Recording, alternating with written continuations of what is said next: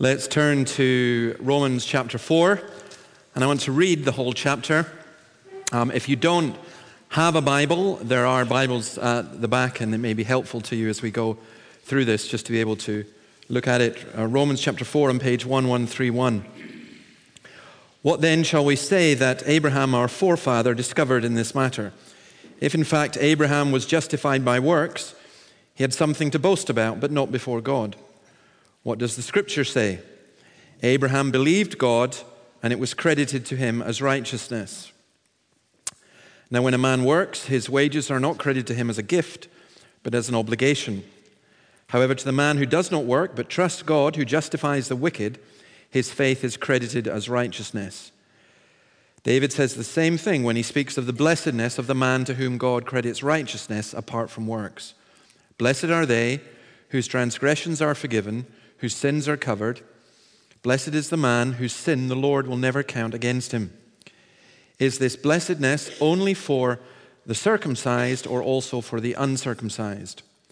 We have been saying that Abraham's faith was credited to him as righteousness.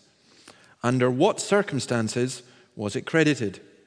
Was it after he was circumcised or before? It was not after, but before. And he received the sign of circumcision a seal of the righteousness that he had by faith while he was still uncircumcised. So then, he is the father of all who believe, but have not been circumcised, in order that righteousness might be credited to them. And he is also the father of the circumcised, who not only are circumcised, but who also walk in the footsteps of the faith that our father Abraham had before he was circumcised. Um, we'll stop there. We'll go on to do the rest of the chapter as we go on. But uh, this whole chapter is Paul's exposition of one text, I think. Uh, Genesis 15, verse 6 Abraham believed God and it was credited to him as righteousness. And we saw this morning it was simple Abraham believed God and Abraham was blessed. Now, as we, we look at this, just a little bit more uh, about Abraham. I don't know if you've ever had the experience of going somewhere and somebody really quite famous says that they're your friend. Annabelle and I were at a conference, and um, the speaker gave a wee, me a wee bit of a shock when he said, My friend David Robertson. And I, honestly, I'm being honest, I have to admit and say, Oh, I felt that. That's, ah, I'm his friend. That's quite good, really. Um, imagine if you said, You know, I want you to come round and meet one of my friends. And it turns out it was, you know, like the Queen or, or, or something like that. It's, you know, someone quite famous say, here's my, my friend, or they, they call you their friend. Imagine the Queen giving her Christmas message and saying, I just want to thank all my family and the wonderful people of the United Kingdom, and especially my friend Emma Jane Robertson, that, or something like that, you know, just to pick on someone at random. Um, it's a tradition. You know, but this is what happens with Abraham. Isaiah 41, verse 8. But you, Israel, my servant Jacob, whom I have chosen, you descendants of Abraham, my friend. Uh, I think, you know, we talk about what a friend we have in Jesus, but I think this notion of God calling Abraham his friend, Jesus calling his disciples his friend, I think that's wonderful. Well, verses 9 to 12 that we've looked at reinforces the point that religion as such cannot save us, and that rituals as such cannot save us. Abraham was pronounced righteous, it was credited to him as righteousness before he was circumcised. It was a rabbinic tradition that it was 29 years between these two events, between Abraham believing God's promise and then being circumcised. So Abraham believed and then was circumcised. If you're a Baptist, you'll see where we're going with this in a wee while. Um, circumcision was not the basis for Abraham's righteousness, it was a sign and seal of it. And therefore, Abraham was qualified to be the father of all who believe. He was both circumcised and justified by faith. Now, Let's just say something about baptism here, because baptism does not save us. I have met people who, who believe that. They believe that they were baptized and therefore they are saved. But it's like circumcision. In fact, we believe it's the New Testament equivalent of circumcision. It's a sign and seal of the righteousness that comes by faith. Charles Hodge says this That which answers well as a sign is a miserable substitute for this thing signified. It's a sign which tells us of the newness of life and the death and the forgiveness of sins. That's what circumcision did, and that's what baptism did. And incidentally, that is why some of us, not everyone here, and Christians will argue about it, but that's why in this church we do baptize the children of believers because Abraham believed and was circumcised, and then his children were circumcised before they believed. So the order of the sacrament, if you like, you don't have to have the thing signified before you have the sign. It was part of God's covenant. Now, all of this is important because all three, as we saw this morning, all three great monotheistic faiths in the world, covering the majority of the world's population, will say Judaism, Islam, and Christianity will say that Abraham is their father. But here Paul uses it in the sense not of, of the flesh so much as there, he's the example of being the father in faith. And I do think that that is something that is very important. Let's read on. It was verse 13. It was not through law that Abraham and his offspring received the promise that he would be heir of the world, but through the righteousness that comes by faith. For if those who live by law are heirs, faith has no value and the promise is worthless, because law brings wrath. And where there is no law, there is no transgression. Therefore, the promise comes by faith, so that it may be by grace and may be guaranteed to all Abraham's offspring, not only to those who are of the law, but also to those who are of the faith of Abraham. He is the father of us all. We're not made righteous by works, the good things that we do. We're not made righteous by circumcision or baptism. So, what about the law? Very, very important to the Jewish people, particularly the Jewish leadership. And what Paul does, and he's going to do this later on in Romans, even in even more detail, is he cites the weakness of the law to do what it was supposed to do, and he contrasts that with the grace, verse 16, and the universal fatherhood of God, verse 17. He's the father of us all. Now, there are those Christians who might want to argue do you know, if only we could get the Ten Commandments back into schools, then our country would be a much better place. And maybe it would be. But the law won't save people. And we need people to be real Christians, not just to have the law. Very often the church does depend too much on the law. But Paul's point about the law, and again he will go into this in more detail later on, is that the law brings wrath, not salvation. And that's a hard thing to grasp. Verse 15 Law brings wrath. And where there's no law, there's no transgression of the law. He's not saying, by the way, there's no sin. That's quite important. He's saying this particular type of sin where the law is being broken. You can't break a law that you don't know. You're not transgressing something that you don't know. And what Paul is doing here is really quite radical to the Jews. He's saying, You think that because you have God's law, you are better than the Gentiles. Actually, by having God's law, you've been made worse. You, you have to answer more. I think there is an application to that in our context and in our culture. It is a tremendous privilege to be brought up in the Christian church. Our children have a tremendous privilege. But it is true that with that privilege also comes a responsibility because we know so much more. Let me give you just one very um, trite example, small example. Uh, I was preaching once up in Inverness in Smithton, and as we came out, uh, a man shook my hand and he said, That was a beep, beep, beep sermon. And he was saying it was a great sermon, and he used a few swear words. Now, I, I was a bit shocked. I'd never come across this in a free church before, or any church actually. Um, and I'd come from the Baptist, and I thought, wow, these people are. And I remember um, David Meredith, the minister, smiling and saying to me afterwards, he's just been converted and he's from Glasgow. which I thought wasn't very fair, but basically, the guy didn't know.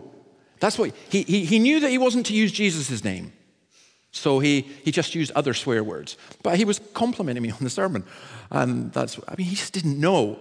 Now, on the other hand, if one of my kids had done that, well, maybe not, but they, you know, because they know you don't swear. You don't do that. You don't use bad language. Well, that's the kind of, that's a, a, kind of trivial illustration of what's being told, that, that they knew and yet they still continue to do the things that were wrong. That's what he said earlier in chapter 2. The language of this, you know, it, it, it is important for us to grasp. When we break the law, our guilt is greater than it would have been without the law to condemn us. Where there is no law, there's no transgression of the law. Now, the language of law and the language of promise are two very different things. The language of law says, You shall, and demands our obedience. The language of promise says, I will, and demands our faith. God did not say to Abraham, Obey this law, and I will bless you. But he said, I will bless you. Believe my promise. And if you like, the law stems from that. Now, none of this is to denigrate God's law. Again, Paul will say that the law is holy and good and perfect and righteous. But it's what it's intended for. It's the schoolmaster to bring us to Christ, to point us to Christ. It cannot save us. There's another way, very simple phrase that I found very helpful uh, as a Christian, and that is grace gives and faith takes.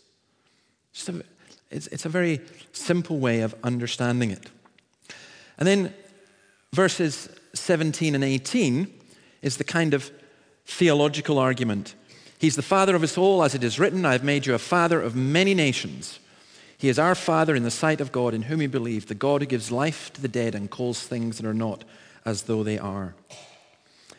He's saying that only the gospel of grace and faith can unite people the law divides, especially in its ceremonial aspect. And I think one of the things that you might miss when you just read through this passage is this blessing. Look at verse 13. It was not through law that Abraham and his offspring received the promise that he would be heir of the world. But we just sang the promise that Abraham got. And the promise that he got was he would be given Canaan as the land. And yet here, heir of the world. So has Paul misunderstood? Well, we know that that's not the case because we know that Abraham was also promised that all nations would be blessed through him.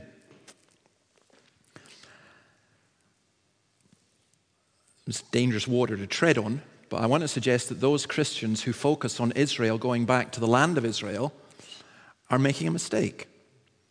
Because the, the blessing is for the whole world. Now, I believe that the Jewish people still have a very significant purpose. And again, as we go again through Romans, you will see what that is. But this, this focus on the land of Israel is, I think, not grasping what Paul says here and what he says later on, which is that, yes, Canaan was your land, but actually the world is being promised. And here's the most amazing thing when this letter was written, it's possible that there may have been maybe a maximum of 10,000 Christians in the world. And they were being persecuted. And it must have seemed ridiculous, this idea, heir of the whole world. What does that mean? And yet, today, there isn't a country in the world without Christian believers. I mean, the, uh, the, extraordinary thing, I think in Africa in 1900, it was reckoned there were between 10 and 20 million African Christians. Today it's 400 million. I mean, it's, it's, it's extraordinary how the gospel continues, continues to grow and continues to prosper. Sometimes we don't see that. But that's what is being said. Abraham was, the, the promise to Abraham has actually, in fact, already been fulfilled. In the world's history, there are more Christians than we would be able to number. And I think one of the things that Paul is saying here as well, by the way, is that if the blessing for the world was to be limited to a particular institution, the Mosaic law, particularly the ceremonial law, peculiar to Israel, then it would have been so much harder. But what happens in the New Testament is that that ceremonial law is gone, the temple is gone, and it's not going to be restored. And instead, the gospel of Jesus Christ, which came through the Jews, is now out, going out to all the world. So, Abraham's faith shows that it comes by faith, not by the law or religious ritual. Then read verse uh, on from verse 18 to verse 21. Against all hope, Abraham in hope believed and so became the father of many nations. Just as it had been said to him, so shall your offspring be.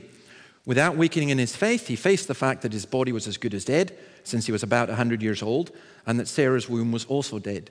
Yet he did not waver through unbelief regarding the promise of God, but was strengthened in his faith and gave glory to God, being fully persuaded that God had power to do what he had promised.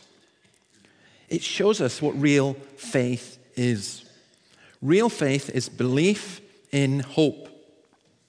And let me just give you one or two characteristics from here, what real faith is. Um, I had a conversation earlier about how do I know if I've got faith? What is real faith? Well, let me give you this quote um, from Calvin. Let us also remember he's commenting on this passage, that the condition of us all is the same with that of Abraham. All things around us are in opposition to the promises of God. In other words, God gives us these promises, but what we see seems opposed to that. He promises immortality. We are surrounded with mortality and corruption. He declares that He counts us just. We are covered with sins. He testifies that He is propitious and kind to us. Outward judgments threaten his wrath. What then is to be done? We must, with closed eyes, pass by ourselves and all things connected with us, that nothing may hinder or prevent us from believing that God is true. And that's, that's not the blind faith, but that's a faith which says, What I see makes things really difficult and hard but I believe what God has said, and so I see them through a different lens. He did not waver through unbelief. Actually, for those of you who know your Bible, there's a problem there, isn't there? It's Genesis 17 17. Abraham fell face down and he laughed and said to himself, Will a son be born to a man a 100 years old? Will Sarah bear a, chi- bear a child at the age of 90? Is this not the Bible contradicting itself? Is, is, is this not you know, Paul's holding him up as an example of faith, facing the fact that his body was as good as dead. And there's Abraham laughing, saying, Oh, yeah, right. Well, what's happening here, I think, is fairly straightforward.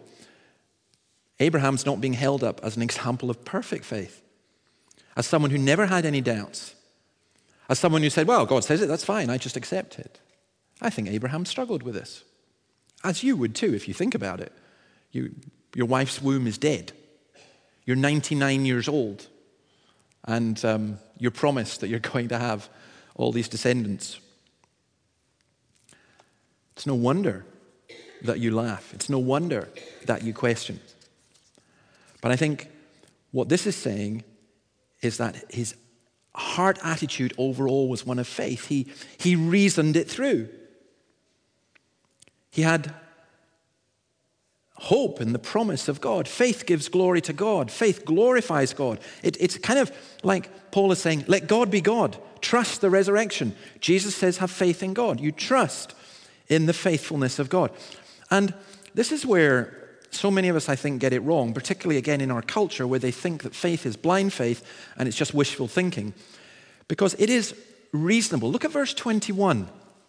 I find this um, fascinating. He did not waver through unbelief regarding the promise of God.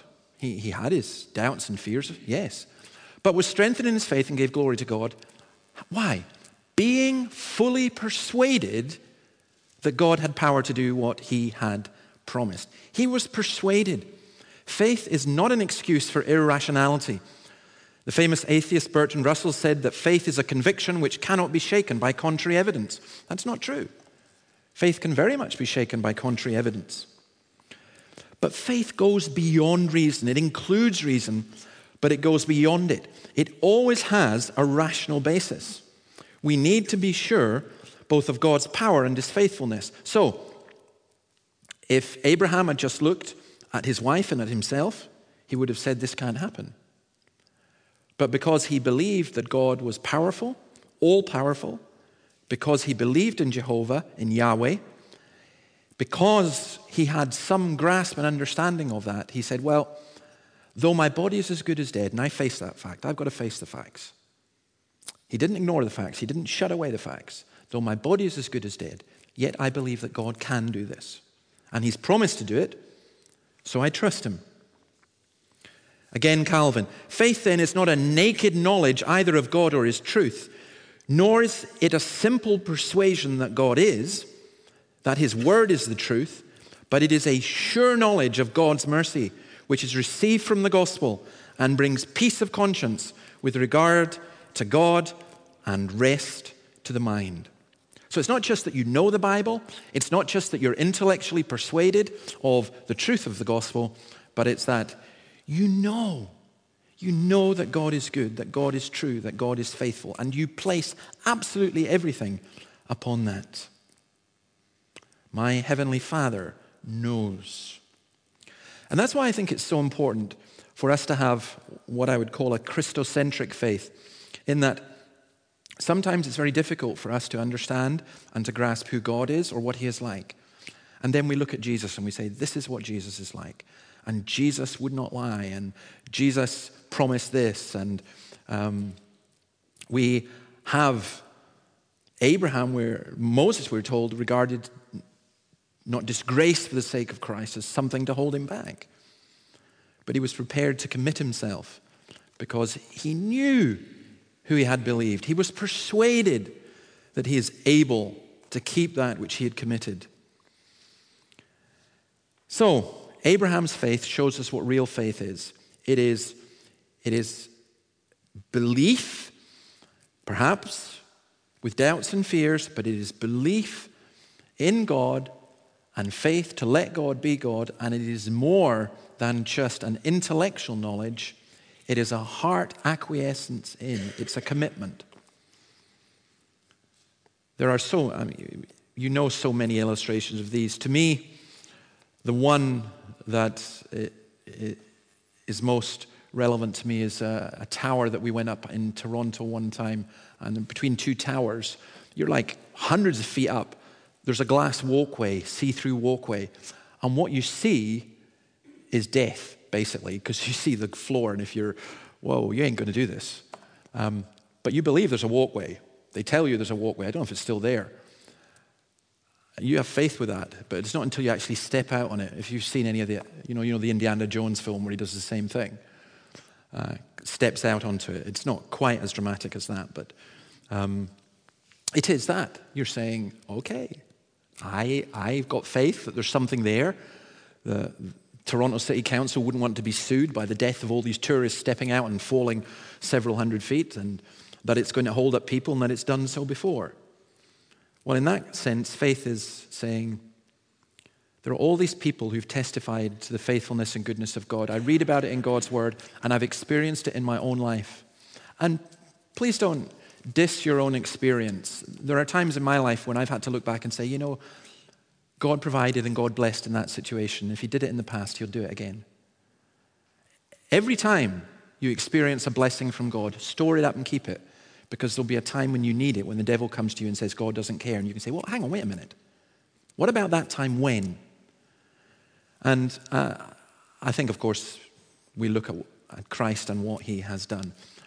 But that's what real faith is it's reasonable faith, it's faith that's persuaded that God has the power to do it.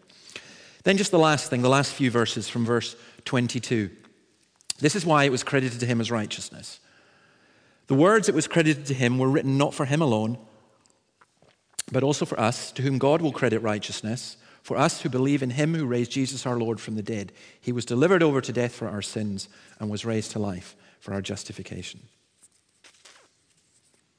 Let me just go back a little bit where we talk about the God who gives life to the dead and Abraham believing that his wife's womb was dead and that he himself was as good as dead.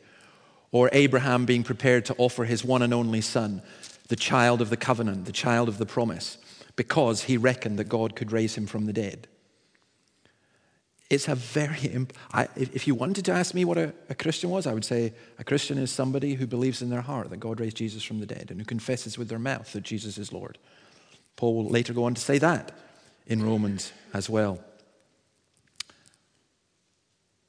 As 21st century human beings, I've um, been reading a couple of books recently that are really heavy going and looking at the human condition and getting some of it right. Basically, getting Hebrews right in saying that human beings are held in slavery by their fear of death. And I've been reading the follow up to that, where the guy, it's so depressing because he's saying, well, we can find our way through psychology and we can find our way through Freud and Jung and, and others, and we can grasp and we can live uh, and it's just so depressing because he identifies the problem, but he hasn't got the solution. He recognizes that we as human beings struggle with the idea of nothingness and of death. They're the two things we most struggle with, aren't they? The great question, if you want, sorry, a little bit of philosophy, because it's a Sunday evening and you're all wide awake. Um, the toughest question in the world is not how did things start or where did we come from? The hardest question in the world for the philosopher is always why is there something rather than nothing? And to answer that question is really difficult. But I tell you what's even more difficult is trying to cope with the idea of nothingness. To believe that everything came from nothing or that we go to nothing or there's just this emptiness, this blankness, this nothingness. And tied in with that is the horror and the hellishness of death.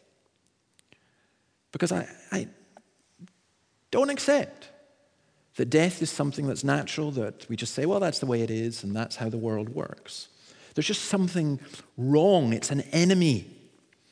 And that's our constant battle, fighting our fear of death and fighting our awareness, the burden of eternity, as, as Ecclesiastes 3, and nothingness. And here, what Paul does is he faces this absolutely head on. He says, He is the God who gives life to the dead, and He's the God who called into being things that are not from nothing. God created ex nihilo, out of nothing, God created. You see, if you're someone like Stephen Hawking, you're, trying to convince people that out of nothing, nothing created. The universe created itself out of nothing. And that, you say, I can't understand that. He's got a great mind. No, he's just got a stubborn mind that refuses to acknowledge God because it doesn't make any sense whatsoever. But yes, matter is not eternal and it was created, but it was God who created it out of nothing. He is the one, says Paul, who calls into being the things that are not. Nothingness and death are no problem to God. And that's why when I, was reading this book in, the other night in the bath, and I was just getting so depressed by it, and I didn't have the eureka moment where my foot got stuck in the tap or whatever. I just I thought, oh, I just want to despair and give up. And then I read this, and I thought, I don't need to bother, because I don't have the answer to nothingness and death, but God does. And how do I know that? Because of Jesus, because that's what Jesus defeated. He created the universe out of nothing, and out of death, he raised Jesus. And that's why when Paul here returns again to Genesis 15, verse 6, like any good preacher repeating himself, this is why it was credited to him as righteousness. And he says, This was written not for Abraham alone. It was written for him, but it's written for us that we might learn. He is not just the God of Abraham, He is the God and Father of our Lord Jesus Christ, the one who raised Jesus from the dead. It's possible that verse 25 was an early Christian confession. He was delivered over to death for our sins and was raised to life for our justification. There's a huge amount of argument about why it's said in that way, and um, I would love to go in it, but it's five to seven, and we're not going to do that uh, just now, except just simply to say this Jesus was handed over to death for our sins because it was necessary to provide atonement. And Jesus was raised from the dead demonstrate that it was accepted, but also because his newness of life becomes our newness of life. It becomes guaranteed. In other words, the death and resurrection of Jesus are, are our only hope. And that's basically it. You can read all the philosophies of this world. You can go into all the, the depth and the questions and wrestle with things. But at the end of the day, the simplest person who sees the solution to death and nothingness as being Jesus Christ is a very rich and wise person. I think we have an absolutely marvelous gospel. And I, I will confess this, maybe some of you it's not like this. I don't often think about Abraham. Strange, I, I think about David a lot more, maybe because we sing his Psalms. I think about the apostles, John, and so on. It's a long, long time since I've thought about Abraham, and I've really enjoyed just this past couple of weeks just thinking about him and waking up and saying, well, what a great example of faith. It wasn't just for the Jews that he was an example of faith, he's an example for us. He reckoned that God could raise from the dead, and so he reckoned that he could trust a God who was like that. And that, I hope, is where you and I are as we've entered in to this new year. Let's bow our heads in prayer. We thank you, Lord, for your word. And we thank you that as Paul sent it to the Jews and the Gentiles in Rome in the first century, so just as the word to Abraham was written not just for him, but also for them and for us, so this word is also for us. And we thank you for the faith of Abraham and that he is the father of us all, in that we too, if we believe and trust in you, have that same faith. The faith that enables us to look at impossible situations and to say, Yes, but God. Lord, we pray that each of us would have the confidence to cast all our cares and burdens upon you because you care for us and because you are God. And Lord, for those faced with particular heaviness, difficulties, situations, trials, tiredness, or whatever, in fears, insecurities, in this coming week, help us to look beyond our own circumstances and to see the God who brings into being out of nothing and the God who raises from the dead. If you can do that, you can deal with our relatively trivial situations. So, Lord, we place ourselves entirely into your hands. We believe you. Grant that you would credit, we know you will credit to us as righteousness because we cannot believe and trust ourselves, but we can believe and trust in you. In your name, amen.